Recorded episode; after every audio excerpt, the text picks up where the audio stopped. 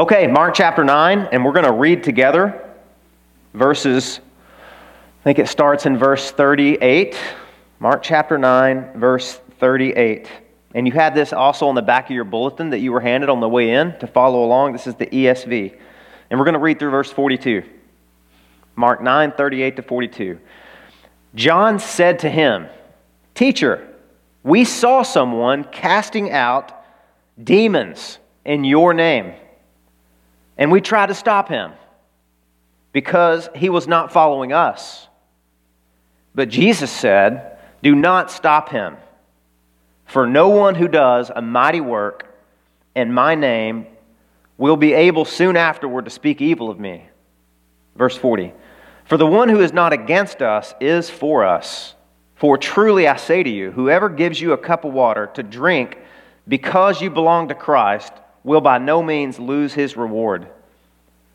And then verse 42 Whoever causes one of these little ones who believe in me to sin, it would be better for him if a great millstone were hung around his neck and he were thrown into the sea. There's a powerful passage in the life of Christ, and it's talking about unity and division in the body. And when I say body, I don't just mean the local church. Uh, the church has lots of metaphors and analogies in the Bible. It's a family, it's a field, it's a flock, it's a building, it's a bride, um, it's all kinds of things. But one of the most, I think, important metaphors is that the church is the body of Christ. And when I'm talking about the church this morning, I mean the universal church, Christianity at large, okay? Wherever you find Christians in any context serving God in the name of Christ, doing Christian ministry. That's what I mean by body. Um, division in a body is a sign of weakness. It's a sign of weakness. It's a sign of sickness. Something has gone astray. It's a body that's turning on yourself. As you guys know, if you know anything about medicine or health, that the immune system is your body's first line of defense. That's the first line of protection against the foreign invaders. And when your immune system is working properly, it's going to recognize, attack, and destroy anything foreign that's invading your body. It's going to do that. They don't stand a chance. Bacteria, um, viruses, anything that's going to invade and, and jeopardize or threaten your health doesn't stand a chance because God built in this immune system that we have. And when it's functioning properly, it's awesome. But when it's not, it's terrible. It turns on itself. Your body does. And there's something called an autoimmune disorder. That's what that means.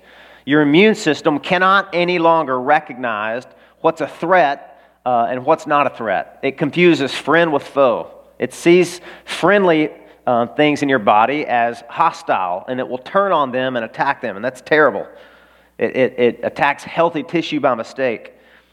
So, every part of your body can be affected by this. Your brain can be affected by it, your heart can be affected by it, your nerves, your skin, major organs can be affected by it, and then it's, it can kill you. It can take your own your life. The body turning on itself and attacking itself. It's like it's really like a civil war in the body when that happens.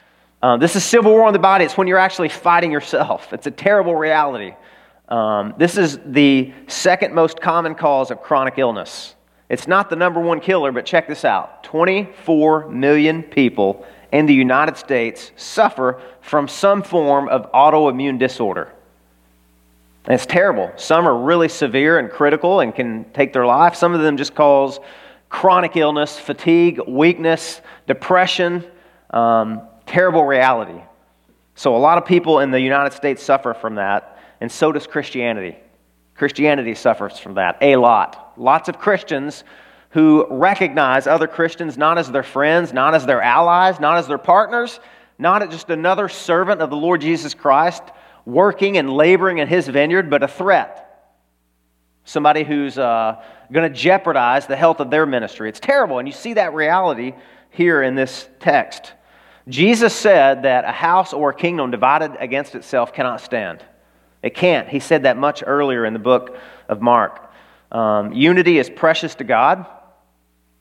It cost him so much. That's why it's so precious to him. You know what unity cost God? It cost him the life of his son.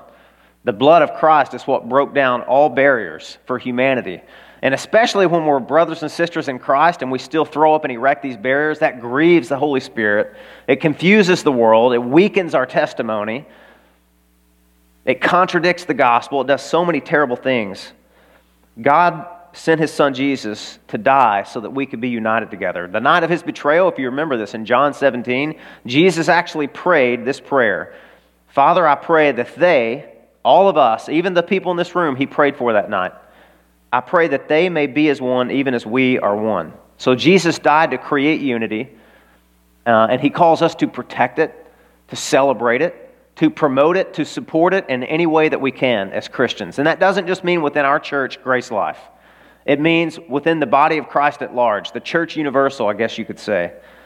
So, um, every New Testament epistle calls Christians to rally together and unite, and so does this story in Mark chapter 9. And it's, it's a terrible thing, and it's interesting that Mark chose to include this because this really doesn't put the disciples in good light. And that's just another reason why, when you read the Bible, you know this is God breathed. This is under the inspiration of the Holy Spirit, this carries power and authority because if we wrote something like this, we would edit these things out. They make us look terrible, don't they? It's embarrassing, it's a little bit humiliating. The stupid things the disciples did, the stupid things they said, but it's all left in there so that we can grow, so that we can learn, and so that we can know we're not alone. You know, there were disciples who were foolish who went before us, and we can learn from their mistakes and from their example. So, what is Jesus teaching us here? Well, one of the things he's teaching us is it's very presumptuous for us to think that we are worthy to be followed. And in, and in doing that and living uh, our Christian life that way, we're eclipsing the power and the beauty and the glory of Christ. See, John thought, isn't it presumptuous of John, the Apostle John, this early uh, in Christianity, he already thinks that he is worthy to be followed by other disciples. Follow me. Because this person who was casting out this demon, presumably successfully casting out this demon, John tells him, Look, you don't follow us, so you got we got to shut this down. This isn't authorized. Who told you you could do this? Isn't that interesting that we see that? How arrogant of John, how presumptuous of John. It's pretty incredible, actually. Um, but listen, I don't want you to read this story and think that John, I've read some commentaries, and they think that John is bragging about this. Hey, Jesus, do you want to hear how zealous I am for you? Check this out. We saw somebody who was on the road casting out a demon. He's not one of the 12, Jesus, so I shut him down. Aren't you proud of me? That's not what is happening here. That's not what's happening here. To see the context of this, back up a little bit. Jesus has just told them. Um, He's just turned their idea of human greatness right side up. They had it upside down, right? They thought they were arguing and fighting and quarreling about who's the greatest amongst them. And Jesus said, Look, if you want to be the greatest, that's not a bad thing. Striving for greatness is not terrible, uh, but your, your definition of greatness has got to change because greatness means you serve the least of these. You serve the marginalized person, the person who can't open doors for you. He, you can't name drop him. He has nothing to offer you. You go to that person, you're open to him, you receive him to the glory of God. Uh, just like, for example, this little child. And he puts a little child in the middle of them, and he says, Whoever receives this child in my name doesn't receive me, but him who sent me. So Jesus is talking about receiving people in his name and rejecting people and John's heart is penetrated. He's convicted. Has this ever happened to you in a sermon or you're reading a Christian book, you're reading the Bible, and the Holy Spirit just zap? You're just convicted and you feel like, man, I need to confess this sin to the Lord. John's not bragging here, John's convicted. Jesus just said that. In fact, the last thing he said in verse 37, check it out. Whoever receives one such child in my name receives me, and whoever receives me receives not me, but him who sent me. Bam, verse 38. John said to him, Teacher. He's like, Jesus, you're not going to believe what I did. This is so humiliating. This is, I'm so ashamed of this. I think I may have messed up. I think I did something terrible. I think I committed a sin against the larger body of Christ. So this is not John bragging. Don't misunderstand this. This is John convicting, being convicted, confessing his sin to Jesus. And that's why Jesus deals with him so tenderly. I mean, what Jesus says is powerful, it's got a bite to it.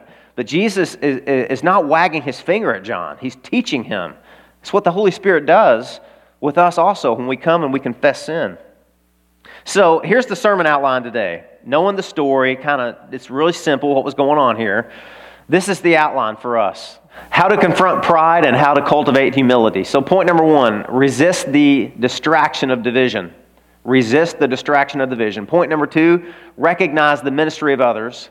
And point number three, remember the cross of Christ. So here's the first point How do you cultivate unity and confront your pride? Because those things are partners, right? How do you do that? Well, point number one is you resist the distraction of division. It's a distraction. That means it's something to recognize that's in all of us, just like John did. He said, You know what? I recognize this pride that Jesus is confronting here. It's in my own heart, and I see it manifest itself in the way I treated that other believer who's doing a good work in the name of Jesus. He's doing ministry in the name of Christ. And listen, here's the interesting thing He's casting out demons in the name of Jesus, and apparently he's successful at it. Do you think that got underneath John's skin a little bit? Do you remember what happened to them just the day before that? They were trying to cast out a demon from a boy. His father brought him, and they couldn't do it. You remember that? They couldn't, they didn't have any power over it. And so Jesus came down the mountain and said, You guys are killing me. What's going on here? Jesus cast it out, and the disciples later said, Why couldn't we do that? How come we didn't have any power? And Jesus said, This kind comes out only by prayer. So this probably tells us the person they encountered that was casting out demons, we don't know who they are. Maybe Jesus did all of that, sent that rogue uh, minister out to cast out demons just to teach us all this lesson about humility and unity. So this, this cat was casting out demons, and man, he could do it. He has the power to do it in the name of Christ. So maybe that got under their skin and it bothered them. Maybe they were jealous a little bit. Maybe they were envious. Has that ever happened to you as a Christian? Now, maybe this resonates more with me because I'm a pastor, I'm a leader, I'm all the time engaged in, in some kind of vocational ministry. But I got to be honest with you guys, I see this in my heart, my heart all the time. I'm always praying for revival for this city, for all these cities that we live in. We're right in the middle, smack dab of Lake Helen, Osteen, Orange City, DeLand, Deltona, and beyond. And I'm always praying, God, do a work of renewal, do a work of, of, of gospel power here. Open people's eyes to the, to the power of Christ, the, the terrible reality of their own sin, and save them from their darkness. Restore them, grant them repentance. Now, listen, let me ask you a question. What if that's you too? You're praying that, and God says, You know what, Tommy? You've humbled myself, you've humbled yourself in my presence. You've prayed this prayer that I agree with. This is what I desire to do as, as, the creator of all human beings who have fallen in, in Adam, and I want to restore them through my son, and I'm going to grant your prayer. There's going to be a revival in the, the Quad City area, the likes of which you've never seen. And I'm thinking, hallelujah, that's awesome. And he says, but I'm going to use the church down the street to do it. Gut check. Gut check. Now, I know, that, seriously, I don't know if this resonates with you. You may think, oh, that's fine. But listen, when you're the pastor of a church, and it's a small church, and you're the new kid in town, right?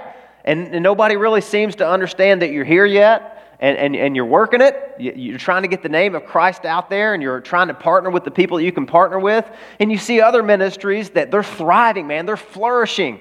They got workers and servers and volunteers like falling all over each other. They got a band that's like got 15 musicians. They're jamming in that place. It's glorious. And here you are kind of trudging along, man. It's hard. And you see somebody else doing that, and it's, it's a challenge. I want to be honest with you. It's a challenge. And it happens to every pastor, if we're honest. And maybe it happens to every Christian if you're engaged in ministry, right? It's hard. Envy creeps in, pride creeps in. And then there's division. You start, you start feeling like you need to check those people that are doing that. Well, you know what? They're not Baptist. They're not Baptist. They're, they're non denominational, which means they're really Baptist. They just have a cool website. That's what that means. This happens, this happens, uh, it happens at a secular level, at a professional level, it happens in sports. It shouldn't happen in the church, but it does.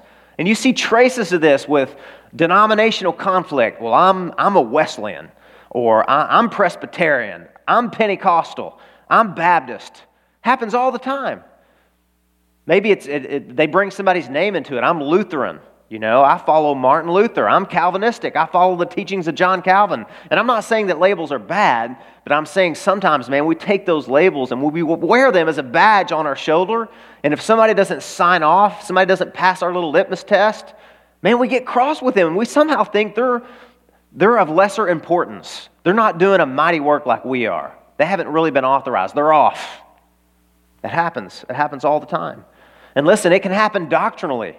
Maybe it's not a denominational thing, but maybe somebody believes differently than you do about a second tier issue or third. You know what I mean by that? Up here at the top is the gospel. Jesus Christ is the Son of God. He was born of a virgin. He lived a perfect, sinless life. He was the Son of God. Uh, he died a substitutionary death. He atoned for the penalty for sinners. He rose from the grave. He ascended to heaven. He's at the right hand of God. Um, and he died to cleanse us from our sin. That's non negotiable, right? That's at the top. But what if it's something like, when's the rapture happen? right? Or will the church go through the great tribulation before Jesus comes, or will we escape that? That's a whole sect of Christianity that people argue about. That's way down here. I mean, I, definitely I have a belief on those things. Our church has a doctrinal statement on those things. But listen, you don't have to believe those things to be a member of this church or to be a Christian. You don't. Those are not as important as the thing at the top, which is who, who is Christ? What did he come to do? What should your response to that be? That's the gospel, the Bible, the authority of Jesus. Those things are critical. But what you believe about spiritual gifts, that's not. That's not. If you think, well, I believe that people sp- still speak in, sp- in, tongues today, and certain people have the gift of healing. That's wonderful. That, uh, that's fine, okay? That's not a top level issue, so we shouldn't, we shouldn't fight about that. I have views on that. Our church has views on that. But I'm not willing to look at a ministry that doesn't line up on a secondary or third level tier and say, well, they're, they're illegitimate. I'm not going to do that. I used to. I used to all the time. I was like the drug dog at the airport. Seriously. If I met another Christian, I was like, what do you believe about this? What do you believe about this? Oh, they're off. They're bad. Man, they got five kilos of coke in them. They're hiding or something, you know? Seriously, that, I'm, I'm embarrassed to tell you that. That's who I was. I, I was the person who would determine how legit you were, how theologically sound and orthodox you are. Uh, and, and man, I tell you, that's a, that leaves a terrible taste in people's mouth. It sends a very confusing message about the gospel and about who Christ is. Our, our identity cannot be, cannot be grounded in what we believe about secondary things or what denomination we're in or who we follow. It can't be in that. Spurgeon said this once. He said, I am never ashamed to avow myself a Calvinist. I do not hesitate to take the name of a Baptist. But if I am asked, What is my creed? I reply, It is Jesus Christ. Isn't that good? It's okay to have doctrinal distinctions. It's okay to take a label, and it's simple to identify. You know, I believe in Reformation doctrines. It's okay to say that. But that is not the warp and woof of your Christian existence, and it shouldn't be the litmus test uh, that you put another Christian up to to see whether or not they're authentic. It shouldn't be. So don't let a good thing become the main thing. That's what I, I want to fight against at this church is that secondary things and third level things are they're okay, but they're not, they're not the most important thing. We are here to proclaim Christ and Him crucified. That's why on many church statements, uh, their, their statement of belief, you're going to find this. In essentials, unity. In non essentials, liberty. In all things, charity. I mean, that looks good on paper, uh, hopefully, churches really do practice that. In non essentials, we have unity. We can have unity and not believe something uh, that's not a critical doctrine. That's good. That, in fact, that's good. Diversity is good in the church. So I don't know if I'm going to be able to use. I had a text I wanted to put up here from 1 Corinthians. Here we go. So this, this happens uh, in denominations, and this happened in a church in Corinth in the first century. The Apostle Paul planted the church at Corinth, and man, were they a messed up church. And he's their pastor. He's their founding pastor. He never gave up on them. He wrote them uh, an epistle, 1 Corinthians, and he's trying to correct their faulty beliefs. There's quarreling, there's fighting. And the, the first thing, it's interesting, 1 Corinthians is 16 chapters long. The very first thing that the Apostle Paul tackles is this, what we would call factions, sectarianism, division. And it's over the stupidest thing, seriously. They are fighting over whether or not Paul baptized them or one of the other lesser apostles did. And so they got this saying there. They're saying, Well, I follow Paul. You know, he baptized me. Who baptized you? James or one of the lesser apostles? And other people are saying, Well, I follow Peter. You know, he's the rock. He was one of the inner circles of the uh, apostles. And other people say, Well, I follow Apollos. He's the most articulate Alexandrian Jew. He can preach the roof off this place. And then the really spiritual people that said, Well, I don't follow anybody. I don't even listen to preaching. I follow Jesus. That's how silly the argument was. And Paul addresses it. And listen to the way he addresses this.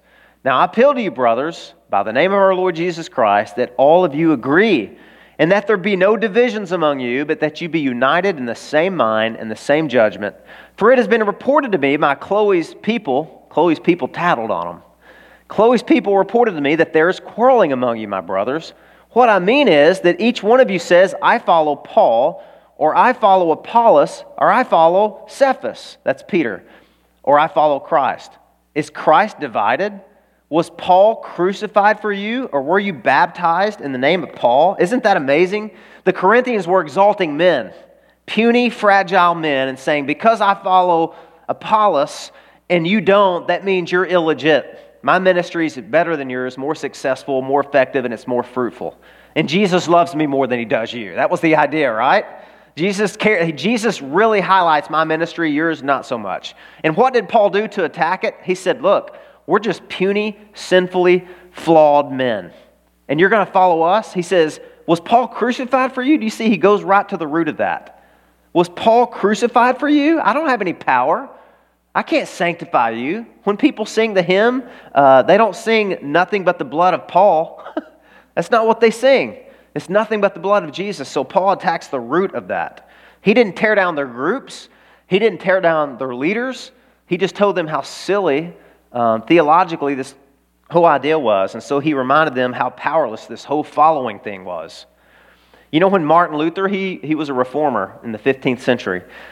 And when he heard that there was a sect of Christianity that was attaching their beliefs to his name and calling themselves Lutheran, how do you think Luther reacted to that? How do you think most men would? Good deal. Let's get this Claytonian thing going here, right? we follow Tommy. We're the Claytonians. This is what Martin Luther said. What is Luther? The teaching is not mine, nor was I crucified for anyone. How could I, poor stinking bag of maggots that I am, come to the point where people call the children of Christ by my evil name. That's the right response to this, isn't it? George Whitefield was asked if he hoped his followers would call themselves by his name in the same way that John Wesley's followers did, because you know there's a Wesleyan church, right? Um, and this is what Whitefield said. He said, May the name of Whitefield perish so long as the name of Christ is exalted. He, they probably got that from this rebuke, really, that Christ, the gentle rebuke. Again, he was tender with the Apostle John, but he's saying, Look, John, don't forbid people who are doing ministry in my name. You can't do that. So that's point number one. We have to fight against this. If you want everyday power, then you need unity. And in order to have unity, you're going to have to confront your pride and you're going to have to fight this distraction of being divided. All of us are. That's point number one. Point number two Recognize the ministry of others. Man, this is so important. This is so critical. Recognize the ministry of others. Look what Jesus says here. He says, Forget about casting out demons. That's grandiose, that's powerful, but I'll go further than that, guys. He said, If you find anybody offering a cup of cold water in my name, he says, they're going to get a reward. Do you hear what Jesus is saying? He's saying, even the simplest, smallest, humblest act of kindness in my name is worthy of reward in heaven from me. He's trying to set them straight. As long as it's done in the name of Jesus, which means it's, do, it's being done in His power, it's being done under His authority, you should unite with Him. You know what He's saying? He's saying, look for ministry that's done in the name of Jesus, acknowledge it, celebrate it, applaud it, support it. Even if it's not happening in your church, support that, pray for it. I was convicted studying this because I want to pray for other churches from this pulpit more often. They're, they're carrying out good gospel ministry in the name of Christ. And even though we're not worshiping together on Sunday morning, that's okay. You know, it all belongs to Jesus. We're all on the same team. I was thinking of the, the CEO for Starbucks. Do you think he cares which Starbucks store you get your coffee from? If you're into buying Starbucks coffee, it's kind of pricey. Um, and I, I, tend to like Joe and Marilyn's coffee, one ounce coffee, a lot better. But if you're into Starbucks, do you think the CEO cares which store you go to and get your $5 skinny latte that's blended and da da da da with almond milk? And he doesn't care, guys. I'm telling you right now. He doesn't care. He would rather you go to a weak store that's, that's failing, that needs business. Do you think Jesus cares which church you go to so long as his son is being lifted up, the gospel's being preached in all its fullness? No, he doesn't care. He doesn't care because we're all on the same team. And when we encounter somebody that Jesus loves and is doing ministry, we got to learn to love them and support them. That's so important. We're all on the same team. God's kingdom is bigger than our tribe. It is. And this is not a rebuke, okay? I'm not rebuking you. I think you guys are a model for me. You do this so well. Uh, pastors don't probably say this very much because it could be misunderstood, but I'm proud of you. You guys are a great example to me. I want you to know your pastor struggles with this, so pray for me. I'm a weak man, and I struggle with this. I think all church planters struggle with it, especially when you hear a bigger church is, is coming into your area. Um, there is a church that I'm from a town that's, that it was small, and it's grown to about 30,000 and a church just came into that town. It's a big church from a neighboring city, and they've planted big churches everywhere. And they came to my hometown, which is about 30,000 people, and they found a big high school, and they had an agreement with the principal, and they're going to rent that high school, and, and they, it's kind of a big production, you know? They're, they're like, go big or go home.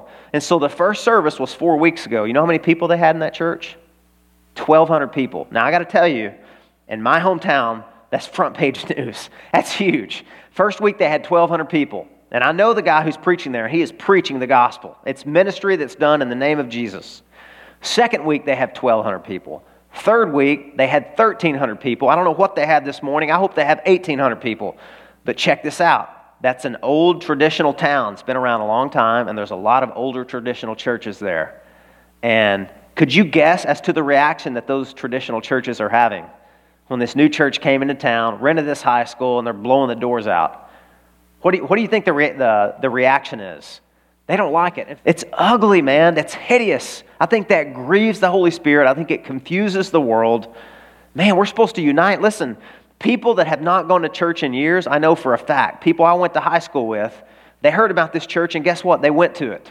They're encountering the gospel from a different kind of church that came into my hometown, and I'm thankful for that. And listen, if another church feels threatened with that, then they need to deal with that. That's on them. They need to deal with that. That's their heart before God. But we need to celebrate ministry, find it, seek it out, celebrate it, and applaud it, encourage it anytime we find it in the name of Christ, because the kingdom of God is larger than our own experience of it, right? We're really uh, belittling and, and, and making smaller the kingdom of God when we have this divided mindset that Jesus is calling out here. We're all on the same team. Larry Osborne is, is a guy I like to read. He did, a, he did a seminar in Orlando last year at an exponential conference, and I went to it. And man, everything he said just really resonated with me. I couldn't take notes fast enough, and I wrote this down. He said this Not any one church can reach everyone. We get addicted to growth, and we get jealous of the close churches we are all about the kingdom as long as it's overseas or at least one hour away. right? Is that true? We're all about the kingdom of God being built by other churches. They're like, uh, how long does it take to get there from here? Google it. 45 minutes? Yeah. That's awesome. We're all for that. Praise God. Hallelujah, man. He said this We must build generosity into our DNA and bless other churches. Our castle is not God's kingdom. Our castle is not God's kingdom. That may not sound earth shattering to you, but it was for me it, it, it, it, put, it, it corrected my thinking and convicted me that, man, I got to be in line with what Jesus is doing in the world, even if he's not using me to do it all, you know? That's, that's, the, uh, that's what he's saying here. And per, perhaps the people that are in the most danger of, of succumbing to this temptation are the people that are the most zealous the most zealous followers of Jesus sometimes fall into that. They, they think God has somehow appointed them to be the, the, the gatekeeper to the kingdom, you know, the drug sniffer, like I was telling you about earlier. This happened a long time ago in Israel under the watch of Moses. Numbers chapter 11. Check this out. Because there's no new evil under the sun, guys, right? Now, two men remained in the camp, one named Eldad and the other named Medad. I don't know if they were brothers. That's a cool name, though. What's up, me? What's up, El? me, dad, and El dad. And the Spirit rested on them. They got the Spirit of God, Old Testament style. And so they prophesied in the camp. This is when Moses was the leader of Israel and Joshua was his right hand. And a young man ran and told Moses. Man, people are always tattling, aren't they? A young man ran and told Moses, Eldad and Medad are prophesying in the camp. And Joshua, the son of Nun, the assistant of Moses from his youth, said, My Lord, Moses, stop them. But Moses said to him, Are you jealous for my sake? Would that all the Lord's people were prophets, that the Lord would put his spirit on them. Man, isn't that a great? The Bible says that Moses was the meekest man on the face of the earth, the most humble. Did you know that? You know what's really crazy about that? Moses wrote that about himself under the inspiration of the Holy Spirit. How about that? And like, no, God, I can't. He said, write it. He goes, I can't. I'm too meek. I'm humble. Moses was the meekest man on the face of the planet. And isn't this an indication of that? Somebody's saying, My Lord, somebody's prophesying, and it's not you. They don't have stone tablets. They haven't met with God on the mountain. And he's like, Look, why are you jealous? Are you passionate for my sake? I wish everybody could prophesy. Are you kidding me? From sun up to sundown, I'm like settling arguments, prophesying, going and talking to God. And man, that spirit should carry over right here. We see that the same spirit that Moses was demonstrating there with Christ. He said, Look, somebody that's doing a miraculous work in my name is not soon after going to turn and say something evil about me. Whoever is not against us is for us. What a novel thought. That's what Jesus is teaching here. J.C. Ryle said this Better a thousand times that the work should be done by other hands than not done at all. Isn't that good? That's the story. Simple allegiance to Christ is going to lead us to applaud and celebrate those that are on God's team, even if they're different from ours. Because ministering in the name of Jesus, it's not just the prerogative of a few people, it's the privilege of everyone. It is. So, um, Jesus is telling his disciples not to prevent anyone from doing the work of ministry in his name, especially work. Think about it. Can you imagine whoever it was that was, had just been freed of this demon, how confused they probably were? Some no name exorcised this demon. Who knows how long they had been enslaved by this d- demonic presence. And somebody they'd never, that the Apostle John had never met, cast this demon out. And then John walks up and said, Don't you ever do that again. Can you imagine how confused the person was? They're like, dude, he just freed me from a lifetime of demonic oppression. What are you kidding me? Is that not a good thing what he did? Can you imagine John, his stunned response? Uh, well, he's not authorized. He doesn't follow the apostles. That's so confusing to people when we do that. That's why J.C. Ryle tells us to rejoice in the work of, of others. And this is what Sam Allberry said. He said, If your Christianity is defined more by what you're against than what you're for, then it's not biblical Christianity. Man, don't you see that a lot? It's this church over here is known for what? They're against this, this, this, this, and this, and these people and these people. Well, what are they for? Can we get to that at some point in their doctrinal statement? Are they actually advocating a message? Are they uniting over some great cause? So often the case, it, it, it's not. So here's the third and the final point and, and it's with a question How can all of us be unshackled from this prison of division and pride and quarreling and fighting that, that we so often face? Well, uh, the answer is the cross, right? We always go back to that. This is the last point. Remember the cross of Christ. The first one is resist this, this temptation that we have uh, to be divided. Um, the second one was to recognize ministry anywhere in the world done in the name of Christ and celebrate it. And the third thing is this remember the cross of Christ. Because listen, unity cost Jesus the execution, his own execution. It cost God the execution of his son. And the only way that we can be freed from this is to go back um, and face the reality of the cross again. At the cross, no one, not even, not even the greatest person, doesn't need the cross. And at the cross, nobody, not even the worst, can fail to receive the grace of God. Um, at the foot of the cross, king and prostitute sit down as equals, right? And all the pride goes away, it, it, it's destroyed forever. I know so often we want to be our own saviors, we want to boast in our amazing rescue success, and we want to eclipse the work of Jesus, and that's why we have to return again and again to the cross, and that's why. It's a great day for us to celebrate communion together because this is the greatest deterrent to division right here. The Lord's Supper remembering what it, it reminds us of the cross that we're, we're so sinful, Jesus had to die. But he loves us so much, he was glad to do it. That's what the cross reminds us of. Um, and people in the world, they observe, uh, they have different expressions of worship, uh, they have different emphases. Some churches highlight this area of doctrine, and that's okay. We shouldn't be divided with them. We should unite with them. We should pray for them, and we should support them because the power comes from Christ, and the glory goes to Christ, and we're not even in the picture. And the cross reminds us of that. It's what John Stott, I quoted him last week. He said, The cross is the only place where you really shrink to your true size. Amen? That's what the cross does. There's another quote that um, I think Jared Wilson added. He said this Man, this is so good for us today, 2018 in America. There's so many things going on, even on social media right now, with churches and Christians just fighting and bickering.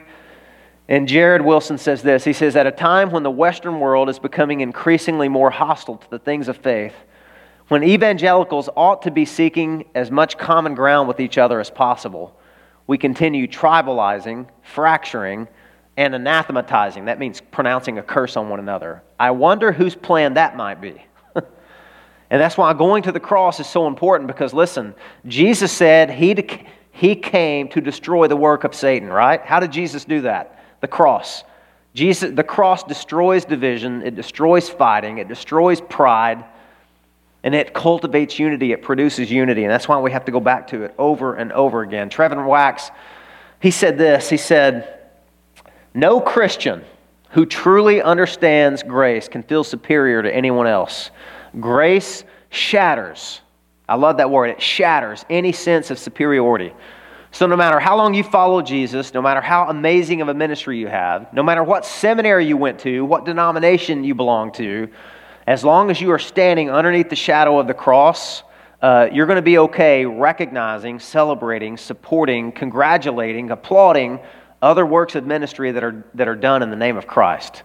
The cross is the answer to all of this. Because listen, Jesus Christ suffered disunity to secure unity for us.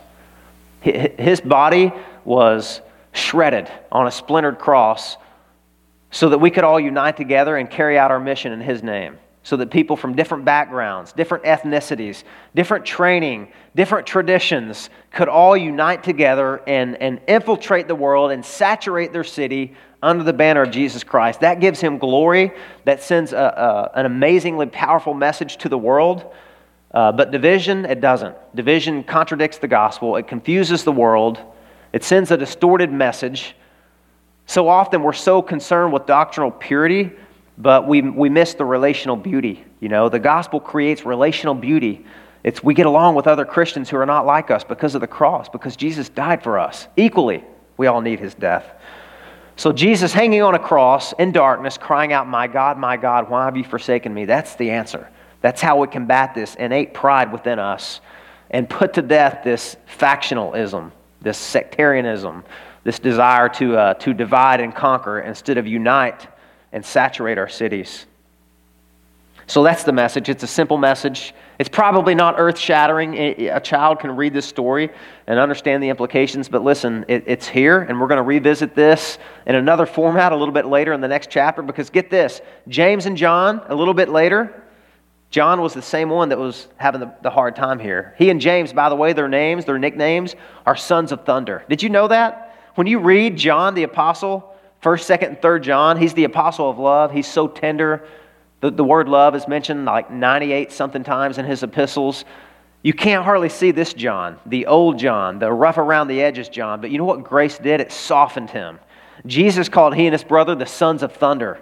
A little bit later, they're going to walk through a Samaritan village and preach the gospel, and the people don't believe. And so they look at Jesus and they're like, You want us to call down fire from heaven on this village and destroy it, or what?